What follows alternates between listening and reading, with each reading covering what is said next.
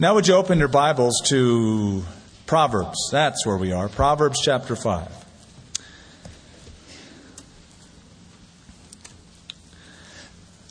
Marriage was given by God to man that mankind might be fulfilled, might blossom. But marriage has a tendency to erode more often than it should. Saturday Evening Post had an article sometime back called The Seven Ages of the Married Cold. It's the reaction of a husband to his wife during their first seven years of marriage.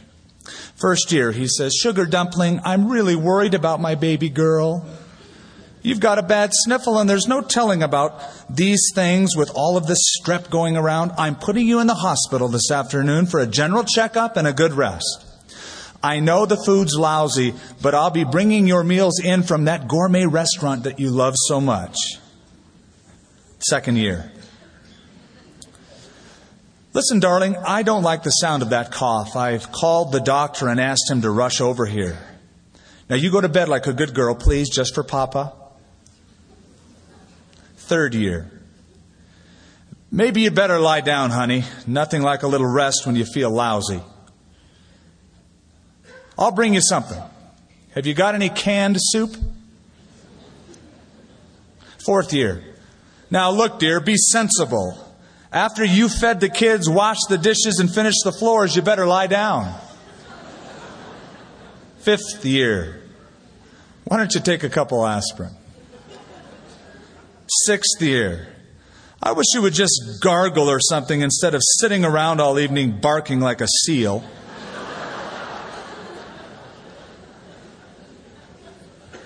Seventh year. For Pete's sake, stop sneezing. Are you trying to give me pneumonia? Now, men, don't get any ideas from this. This is a relationship that has eroded, as often it does and when it does, it is not as humorous as what we just read. What's the problem in these relationships? Well, untended relationships. Like a beautiful garden that's meant to grow. Instead, if left untended, the weeds can come in. Weeds of indifference, or even weeds of an affair, weeds of divorce, can choke up that which is meant to be so beautiful so enticing, so alluring, can become so erosive. It is funny to watch Americans date. It seems like, well, it's very much like politics. You put on all the schmooze before. You fix your hair up, you look the best, you act the best, you're on best behavior, you do all sorts of things, but then what happens? As soon as some couples say, I do, it's sort of like a Dr. Jekyll and Mr. Hyde happens and all of that stops, that relationship is left untended. The spark is extinguished. That's why Paul in Ephesians 5 says that marriage, he says, must be nourished and cherished. Those were his words nourished and cherished to grow strong. Last week we began in chapter 5 talking about sex education Solomon style, and we took the downside of it. We talked about the pursuit of sexual passion how an affair begins. It begins with a look, it begins with words, they're very enticing. We talked about how ancient cultures dripped with immorality, how modern society gushes with immorality. It's all around us. Then we talked about the pain of sexual promiscuity, the dangerous consequences of an affair, of sex out of marriage, how that you get hurt, your spouse gets hurt, your children get hurt. The church gets hurt. The unbelievers are kept from coming to Christ in many cases. And it hurts the heart of God. Today we want to continue with the upside of the equation. And we want to look at the pattern of sexual pleasure within marriage. And then finally, the path of sexual purity. Now, before we do, I want you to hear something. After the first uh, service last week, we got a phone call. I got one on my answering machine upstairs from a man who had just been at the first service. And he heard what I read at the end from Otis of Wisconsin writing to Ann Landers about how his marriage was broken up. If you were here, you remember that letter. He had gotten out of uh, the service into his car, was going out of the parking lot, and he called the church, and I wanted you to hear what he said. Hey, Skip, uh, you are so lucky today. I'm just pulling out of the parking lot here and on the telephone. I almost stood up at the end. You didn't need to read Ann Landers, for I am that guy. I am exactly that guy. I almost stood up and yelled that, please, people, listen to this guy for every single word, ounce, everything he's saying is so true. I was a guy married for 17 years to one of the nicest people on earth, left for a runner-up Miss Texas. Uh, did not see my daughter grow up. My daughter's now 25, going on 14. Uh, tremendous problems. Making $180,000 a year, lost my business. My wife was only interested in my money. Her child was not happy with her stepfather. Same, same story. Lost my business. Ended up in the, with a failed business that created the tremendous IRS debt. Fought the IRS tooth and nail for 10 years, won nothing, except for the fact that I fought them, and won nothing, and came out won nothing. Just the pain of it. Uh, lost my business, declared bankruptcy. Now work for uh, a pittance here in Albuquerque. Uh, and I think I think it's so true that, that uh, God forgives.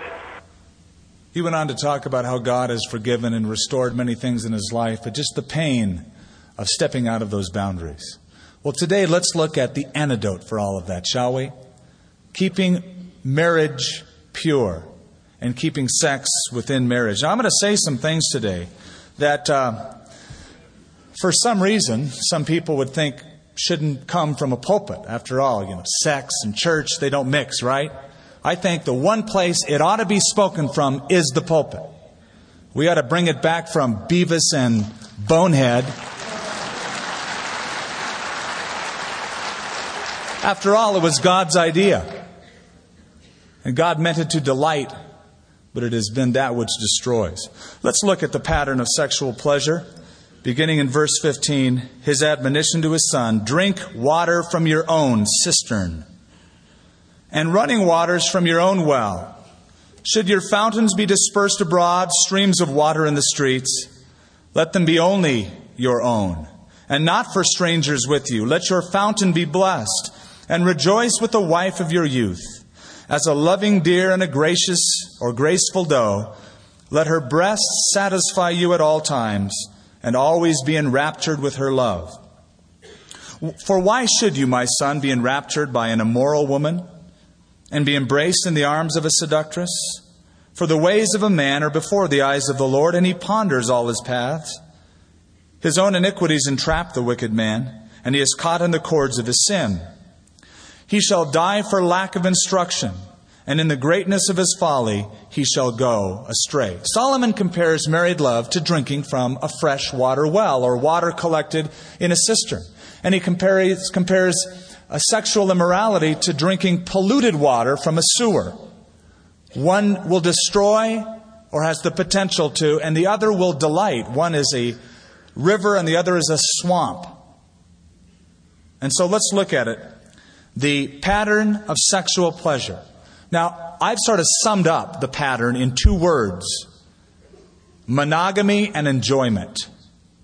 Monogamy and enjoyment. Keep it singular, that's monogamy, and then keep it hot. Keep it hot.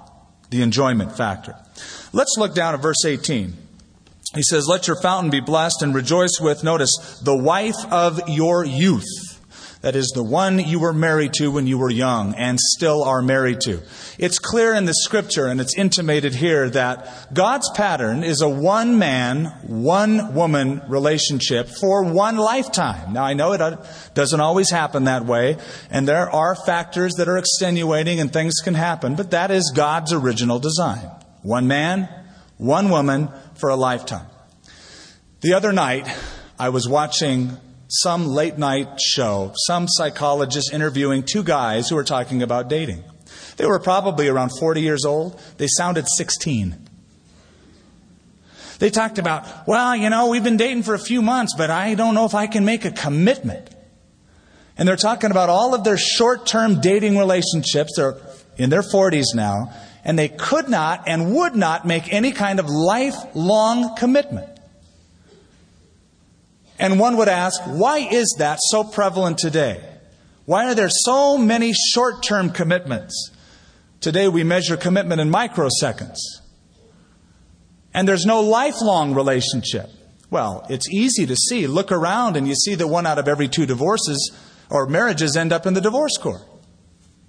And so people are really gun shy of getting married because of divorce possibilities.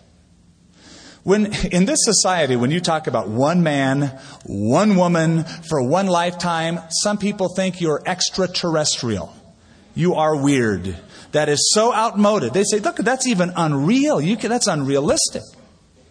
As I was listening to these two gentlemen being interviewed, there was something that was constantly recurring in their conversation. They were talking about their plans, their wants, their needs.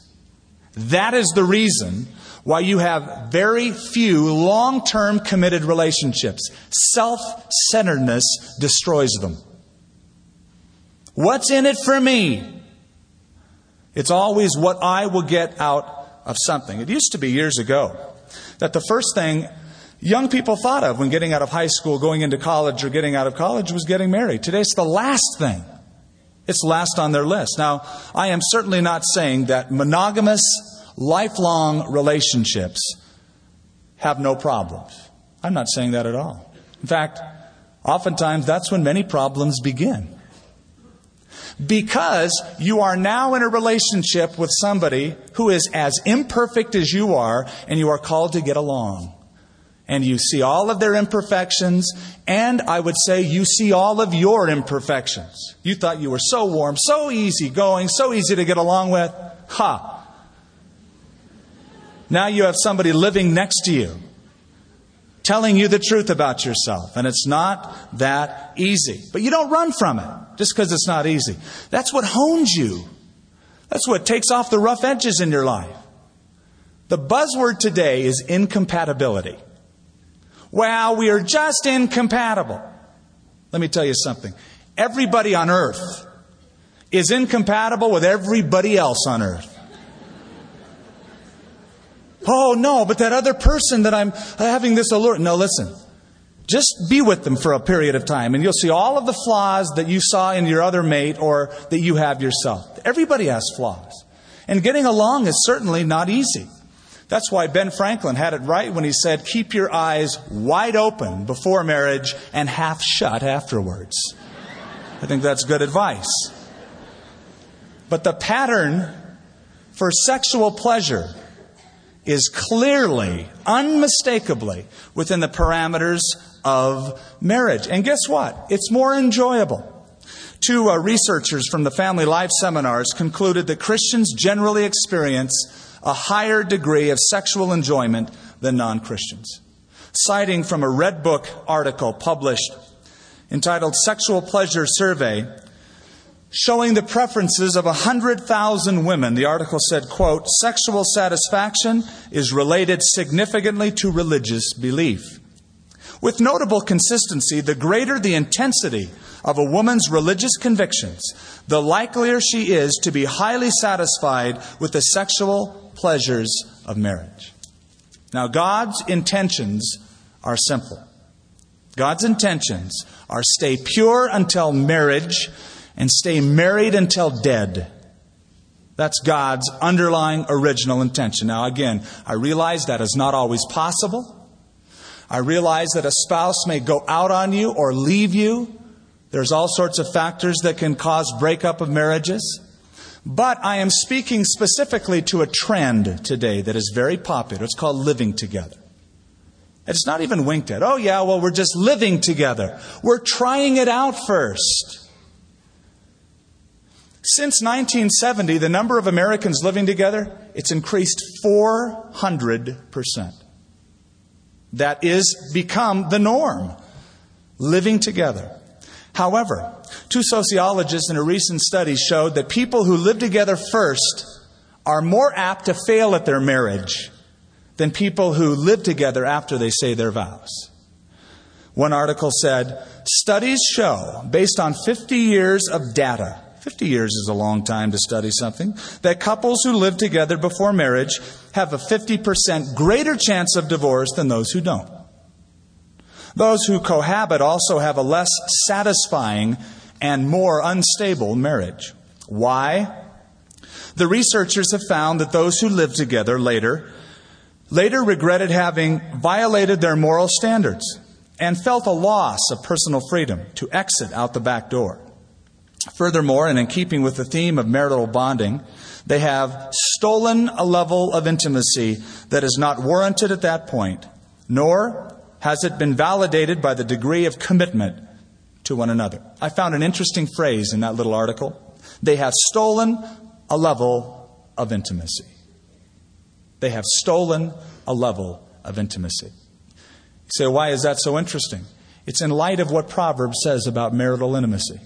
Would you turn over to Proverbs 9 for just a moment? Keep your finger here, we'll be back. Look at Proverbs 9. Same context, same stuff he's speaking about intimacy, sex and marriage.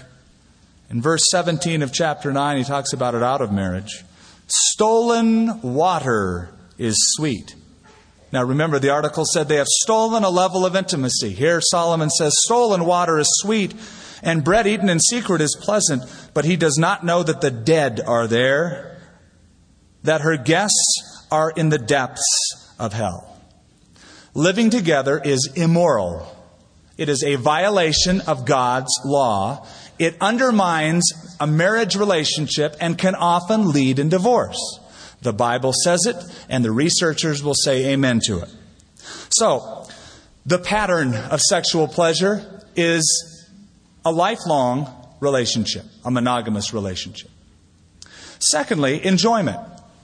Look back at verse 18. Let's begin in verse 15. I love the way it's put. Drink water from your own cistern. Running water from your own well speaks of refreshment, enjoyment. Should your fountains be dispersed abroad, streams of water in the streets? Let them be only your own, and not for strangers with you. Let your fountain be blessed, and rejoice with the wife of your youth. The word rejoice is the Hebrew word samach. It means to brighten up. To brighten up. And it could be translated to make cheerful or glad or joyful. Solomon wrote again in Ecclesiastes chapter 9, verse 9 Live joyfully with the wife to whom you love all the days of your life. Last Sunday, right before this service, second service, a man walked up to me and uh, shook my hand and he said, You don't know me, but my wife and here are visiting from uh, the East today. We hear you the last couple years when you speak at the Billy Graham Training Center, the Cove. We hear you on the radio back there, and we thought that we'd come and visit you today. I said, Well, that's a long visit. He says, Well, we had our honeymoon in Santa Fe years ago, 45 years ago to be exact. And today is our wedding anniversary. We're married 45 years, and I thought I'd take her on a second honeymoon to Santa Fe. And so after our time together yesterday and last night, we thought we would come and have church here this morning. And I thought, there's a guy who enjoys his marriage. Now, rejoice with the wife of your youth. It means more than sexual enjoyment, though we'll get into that in a minute. I think it means, first of all, to enjoy each other's company. To enjoy each other's company. Now, the context here is the bliss of sex in marriage. But the bliss of sex in marriage begins way before 10 p.m. Somebody once said, if you want to have an energized sex life in marriage, try a little tenderness the other 23 and a half hours of the day. You enjoy each other's company. You enjoy being with each other during the day as much as you can. Intimacy begins with harmony. Stay in touch with each other. Spend quality time together. A young wife expressed to her husband how she felt about this by these words Please Come and take my hand. Let's walk. Give me you. Eyes saying hi. Glances saying I care. Handholds that let me know you're only teasing. Hugs saying thank you for being you. Kisses that gently want me. And then love that says I'll be here tomorrow and every day hereafter. So enjoy each other's company. Secondly, I think it would imply enjoy each other emotionally. Now, nobody has to tell a husband and wife that they're different emotionally. They learn this very quickly. They react to things very differently. And as our makeup is so different from the other, to me, that's the thrill of it. Trying to figure the other person out, to understand the other person, though you might not agree totally. Peter says in 1 Peter to husbands, Husbands, likewise, dwell with your wives with understanding. We think about things differently. And instead of saying, Well, you shouldn't feel that way, she does feel that way. That's a ridiculous statement. Or he does feel that way. Live with them with understanding. If we do not do that, then emotionally we become like islands. We are different. But if we don't build bridges in our differences, constantly, emotionally, we will become isolated and very, very lonely. Do you remember in 1965, Paul Simon's song, I Am a Rock, I Am an Island? Some of you, how many remember back that far? Oh. Back in the old days. I was thinking about that song as I was preparing this message, so I quickly got on the internet and pulled it down. And here's some of the words to that song. Listen to it. I have built walls, a fortress deep and mighty, that none may penetrate. I have no need of friendship. Friendship causes pain. It's laughter and loving I disdain. I am a rock, I am an island.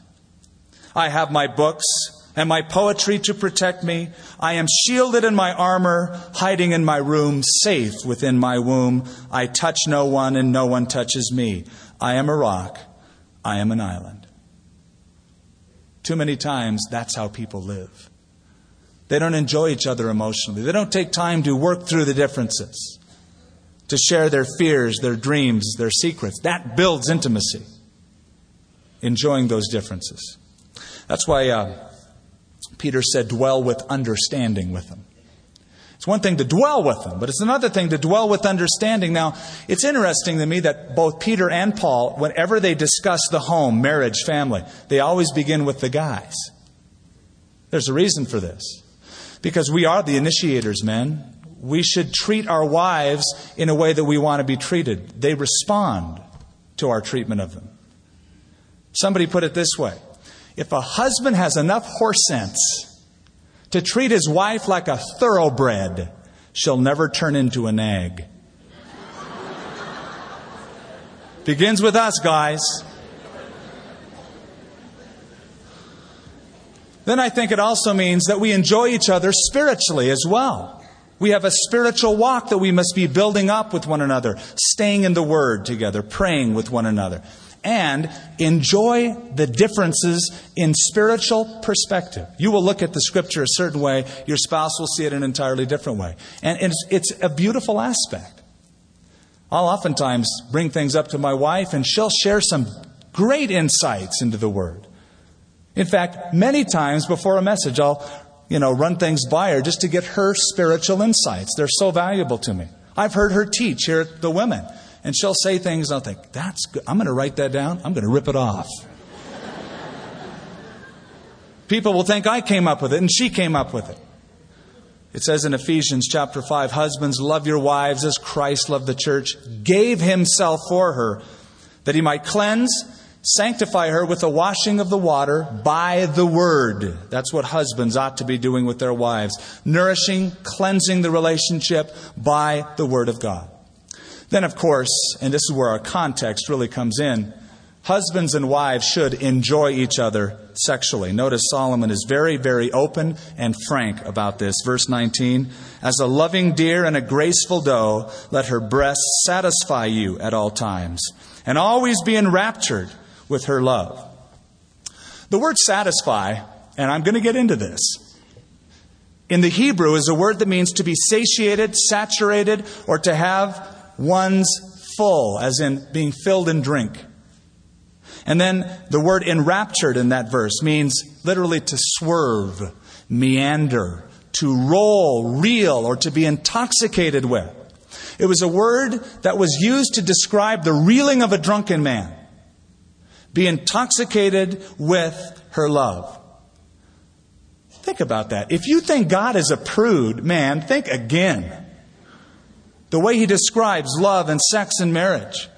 God does not see sex as merely functional or procreational for the propagation only of the human race, but to be enjoyed within marriage, not as a duty, but as a joy. And when marriage is what God intended it to be, it becomes rapturous. C.S. Lewis, and I love what he said. He said, Pleasure is God's invention, not the devil's. God invented this stuff. And Solomon talks about it with great detail. Um, in the beginning, when God created husband and wife, brought them together in the garden, Adam and Eve, it says God brought the woman to the man, and they were both naked, the man and his wife, and they were not ashamed. They were not ashamed. There they were. Absolutely vulnerable, totally naked in each other's presence, not blushing, not ashamed. You don't have to be ashamed either when, in the proper context, you enjoy your spouse, not ashamed at all. It is only when sin entered that relationship in the garden that embarrassment and shame and cover up became the norm rather than open vulnerability. Now, when I think about that verse, however, I have to quickly think about my own honeymoon. And I think you can relate. It's not easy. It's embarrassing. I mean, here you've dated this girl and you've prayed together and you've talked about serving God together and then you're married. And uh, our first night was spent in Ventura, California. We took our honeymoon up the coast where we lived.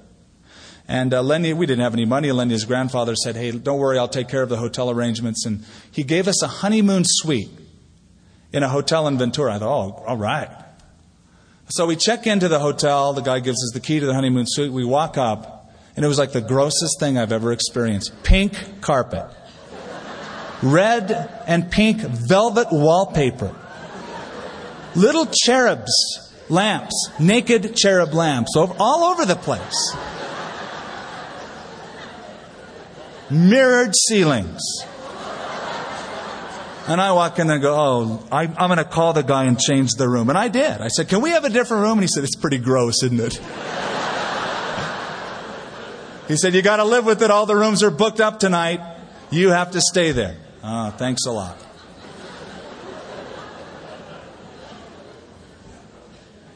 But now listen to Hebrews 13, verse 4. Marriage is honorable, and the bed is undefiled. That doesn't mean you have to change your sheets every week. The whole idea of the bed undefiled is the bed of sex. Marriage is honorable, and the bed is undefiled. It's a sacred experience by God. The Greek word for bed, you'd be interested to know, is the word koite where we get the word coitus, the act of sexual intercourse. In the Greek, it literally means cohabitation by the implanting of the male sperm. Now, we've heard a lot about abuse last week, sex out of marriage. But don't get the idea that God condemns it. He doesn't. He condones it in the right place. What God condemns is the fire burning out of the fireplace. That's the example we used last time. Fire in the fireplace is great. Out of the fireplace, it's condemned. But listen, when fire's in the fireplace, let it burn, man, and burn hot. Drink water from your own cistern, man. It's very graphic. Enjoy it. It's God given. Now, Solomon wrote another book. He wrote the book of Ecclesiastes, but he also wrote another book that many people are afraid to read, the Song of Solomon. The Song of Solomon is a pattern of young lovers, a couple who gets married and enjoys one another. It's a story of the king who marries a beautiful young girl from the north. She's a farm girl, a vineyard girl. And they get married and they enjoy one another. It's the pattern of married life as God intended. Let me read a portion of it to you from the Living Bible, the Song of Solomon in chapter 5. The wife here is looking upon her husband's body and she says, My beloved one is tanned and handsome, better than 10,000 others. His head is purest gold. He has wavy raven's hair. His eyes are like doves beside the water brooks, deep and quiet. His cheeks are like sweetly scented beds of spices. His lips are perfumed lilies. His breath like myrrh. His arms are round bars of gold set with topaz. His body is bright ivory encrusted with jewels. His legs are as pillars of marble set in sockets of finest gold. like cedars of Lebanon. None can rival him. His mouth is altogether sweet, lovable in every way. Now, in chapter 7, he responds and he sees his wife. And Solomon says, How beautiful your tripping feet, O queenly maiden. Your rounded thighs are like jewels, the work of the most skilled craftsman. Your navel is as lovely as a goblet filled with wine. Your waist is like a heap of wheat set about with lilies. Your two breasts are like two fawns. Yes, lovely twins. You are tall and slim like a palm tree. Your breasts are like its clusters of dates. I said, I will climb up into the palm tree and take hold of its branches. Now may your breasts be like grape clusters, the scent of your breath like apples, your kisses as exciting as the best of wine, smooth and sweet, causing the lips of those who are asleep to speak. This is in the Bible.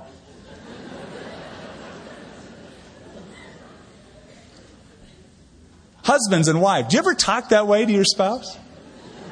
Who knows what might happen if you did? Just remember, if you do, it's in the Bible. It's okay. See, God made your body, including the sexual parts. God designed you to be stimulated. It's not, well, this is a good part of your body, that's an evil part of your body. It's all good. All of it's good. When God created man and woman upon the earth, He looked at His creation and what did He say? He said, It is very good. If God said, incidentally, before the fall, that's His original design, it is very good, what right do we have to say it's bad? Or it's just a duty? No, it's very good.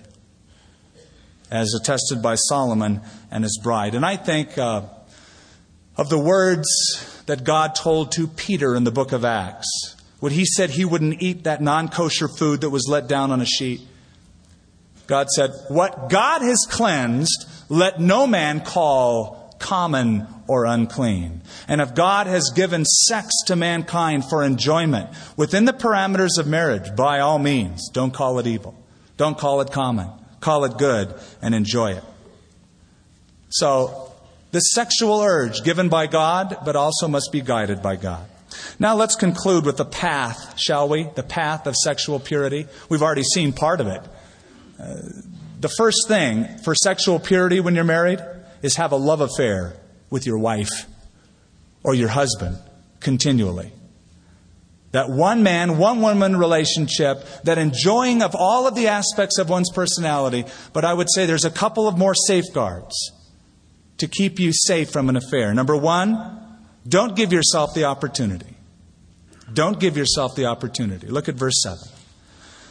Therefore, hear me now, my children. Do not depart from the words of my mouth. Remove your way far from her, her being the seductress, the immoral woman. And notice this do not go near the door of her house. See how that's put? He didn't say, don't walk in the door, don't go up to the door. He said, don't even go near it. Don't even get close to it. In other words, go out of your way to avoid it, is the intention here. So be careful not to go near the door of pornography. Don't even get close to the door of certain movies that would depict it as okay. Be careful with becoming too friendly with certain people that you could be attracted to. And men, be careful with your eyes especially. For Jesus said this in Matthew 5 You have heard that it was said, by those of old, You shall not commit adultery, but I say to you, whoever looks at another woman to lust for her has already committed adultery with her in his heart. Now, as you know, the word for look is not the inadvertent glance, it's the steady, continuous gaze. It's the looking with the intention of lusting. Don't even get close enough to look. Stay away from the path, the opportunity. It's a pity that people think these experts like Dr. Ruth have so much insight. Wow, new, insightful. Wow, she's awesome. And she says, fantasies are okay. In fact, she says, you ought to have a few fantasies. As long as you have fantasies, it's okay. You're not really hurting anybody. Because she says, it's only in the mind. and if it's only in the mind, it's okay. Let me tell you something. The battle is won or lost in the mind. It's the battleground. If you mentally undress someone or imagine being with that person sexually and you fuel that imagination with pornography and certain other stimuli, it can eventually become a reality. It often does. Studies show that. I've talked to people who have said that. The mind is very important. Case in point, once again, David. Staying home from the battle, walking out one night, checking things out. And there's a woman across the valley on a rooftop bathing. He couldn't help the first look. She's there. But that double take he could have helped. It's not like, oh, I'm turning away. It's like, hmm. And his mind started playing with, and he started imagining, and he called for her. And they had sex together. Interesting. He was a warrior, a great warrior. Very successful, very popular. Uh, in fact, some think he was around 39 or 40 years of age. Just the time when many men are kind of reevaluating their lives, they're kind of unhappy with the goals that they have or haven't reached, and uh, they're very vulnerable. They wonder, I wonder if I still have the stuff. I wonder if I still have the appeal. And they begin testing in areas that they shouldn't be testing. They're very vulnerable for a new fling. So avoid the path and avoid relationships that tempt you. You know, some people that you meet attract you more than others. And you know who they are when you meet them. You feel something. So watch it. Stay away. Secondly, live under the accountability of God. Look at verse 21. We'll close with this verse. For the ways of man are before the eyes of the Lord, and he ponders all of his paths. That's where purity begins a commitment to God. It does not begin with an agreement with your spouse, though it includes that. It does not begin with an agreement you make with yourself, though it includes that. It begins with living under the all seeing eye of God. Purity begins with the fear of the Lord, which is the beginning of wisdom and knowledge.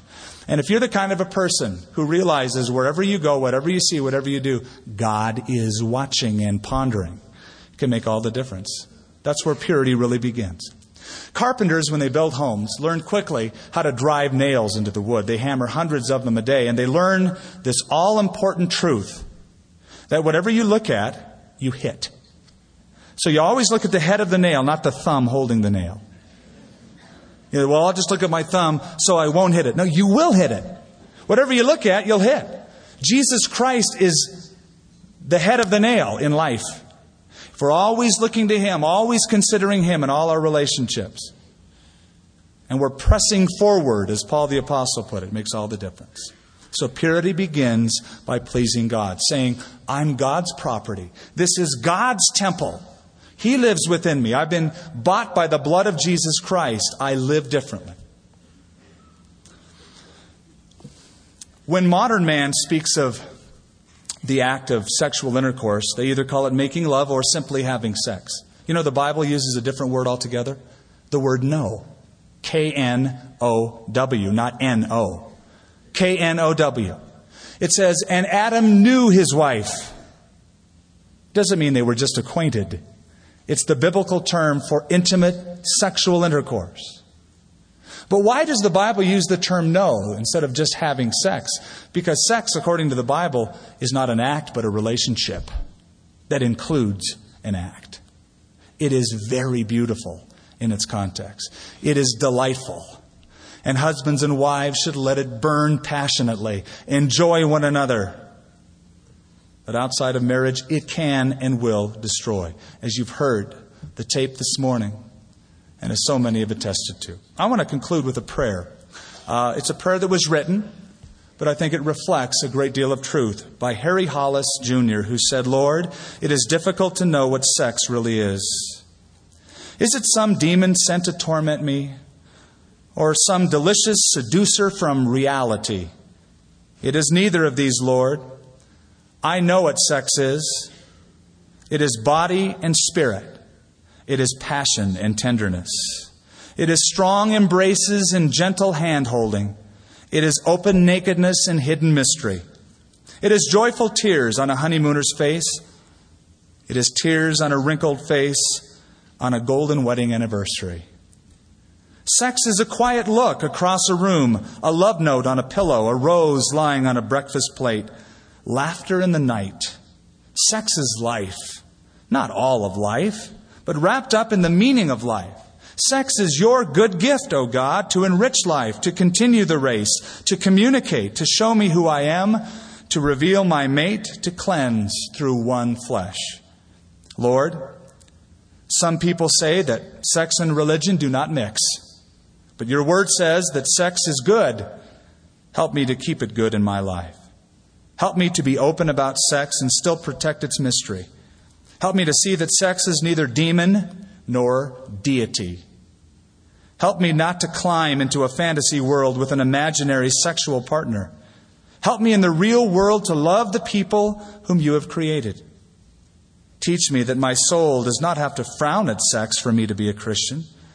It is hard for many people to say, thank God for sex, because for them, sex is more of a problem than a gift.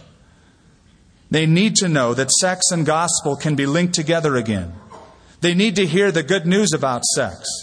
Show me how I can help them. Thank you, Lord, for making me a sexual being. Thank you for showing me how to treat others with trust and love. Thank you for letting me talk to you about sex. Thank you that I feel free to say, Thank God for sex. It goes without saying, without it, none of us would be here. But it must be kept where God wants it to be kept, and it will be a stream of water that delights. But dare to take it out of God's parameters.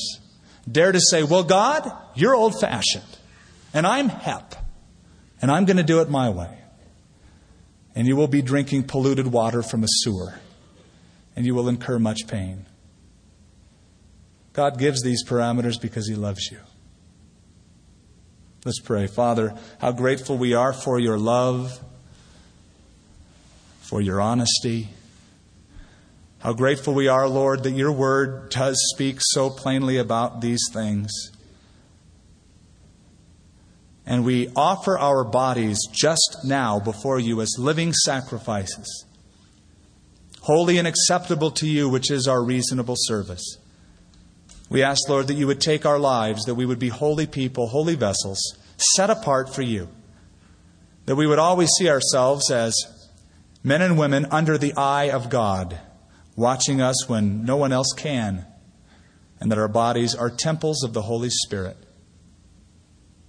Help us, Lord, to stay far from immoral paths, away from doors that would open up into kinds of behavior that would entrap and ensnare us. Thank you for this time together in Jesus' name. Amen.